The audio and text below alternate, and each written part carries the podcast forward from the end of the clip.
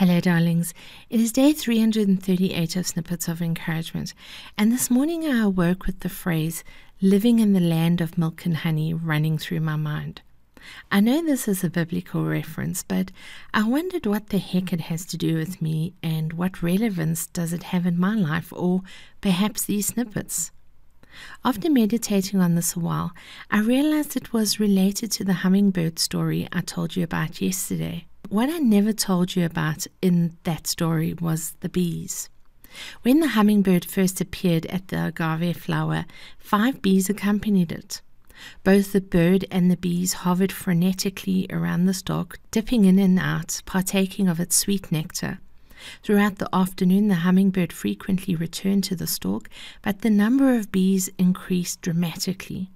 Before we left, over a hundred bees were buzzing around that plant, and their numbers seemed destined to increase further before sunset. Some seemed drunk with ecstasy, while others frantically worked in the way that bees do. As the hummingbird reappeared amongst the increased number of bees, they all seemed to accommodate the other as they went about their business and delighted in the resources provided by the agave. In the microcosm that was their world, harmony seemed to exist between the plant, the insects, and the bird. Each species went about its business, and there was enough for everyone. Now, I don't know if all the bees came from the same hive or if it was the same hummingbird that returned regularly. However, for as long as the agave stalk required pollinators and provided nectar, there would be no lack in that little ecosystem. It literally was the land of milk and honey. As the rational thinker observing the system, I began to think about what happens when autumn comes and the agave dries out and crashes to the ground. How would the bees manage in the colder months? And what about the hummingbird? What if there were many swarms in the area or overpopulation of bird life? What about drought or floods or other predatory animals? Could the system provide and maintain enough sustenance for everyone?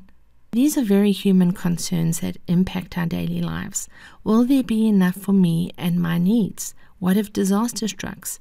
Have I prepared a nest egg? Am I insured? What if I become ill or lose my job? What are we doing to this planet? Will global warming kill us all? Who is controlling the water? And so it goes. Throughout history, each generation convinces itself that it will be their generation that kills the planet and exterminates humanity. Doomsday theories have existed since the beginning of time, and each generation seems to believe that they are seconds away from the clock striking midnight. I don't know what it is within us that creates this illusion. Perhaps it is our fear based egoic identities and existence that drives this behavior. I'm not sure. All I'm sure of is that this behavior is insane. If the world were the agave plant and you and I are the hummingbird and the bees are all of our neighbors, there would be an abundance for all to live in peace. However, our fear of lack has created barriers between us, and in doing so, much death and destruction upon this planet. And each generation buys into the illusion and perpetrates the lie, further manifesting their greatest fears. However, there is hope for us because the one common characteristic that all life on earth shares is that of resilience. The earth and all her inhabitants are resilient, and sometimes we humans forget this fact. There will always be a land of milk and honey for all of our needs being met. However, it may not always be the season of milk and honey. We spend so much time and effort resisting this fact and trying to bypass seasons of hardship in our lives. However, this is the cycle of life. Imagine for a moment that a passing hawk saw the agave stalk and decided to assume ownership of it.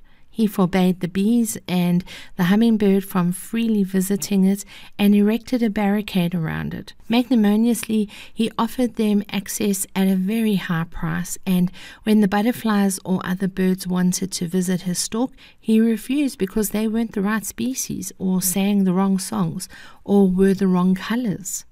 This example seems so ridiculous. And it is. However, it's also an allegory for how we, the most intelligent species on this planet, behave. and we have to laugh at our vanity and stupidity at times.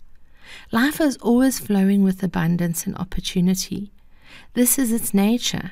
However, the seasons of your experience may not be synchronized with this flow. Whatever your circumstances today, I want to encourage you to dig deep within your inner resilience and keep on moving forward, even if you feel as if you're only crawling. There is a season for everything, and every season of struggle will pass. If you're in a season of abundance and plenty, be encouraged to open your doors and share generously with others. None of us ever own our struggle or our abundance. It is always transient, just as life itself. So let's not isolate ourselves in poverty or wealth because then we're like that arrogant hawk assuming ownership of something that's not ours. The land of milk and honey exists for all of us, and that's the very flow of life itself. Let's enjoy it each day while we can, darling. You've been listening to Snippets of Encouragement with Angie Barnard. If you've enjoyed this snippet, share it with a friend.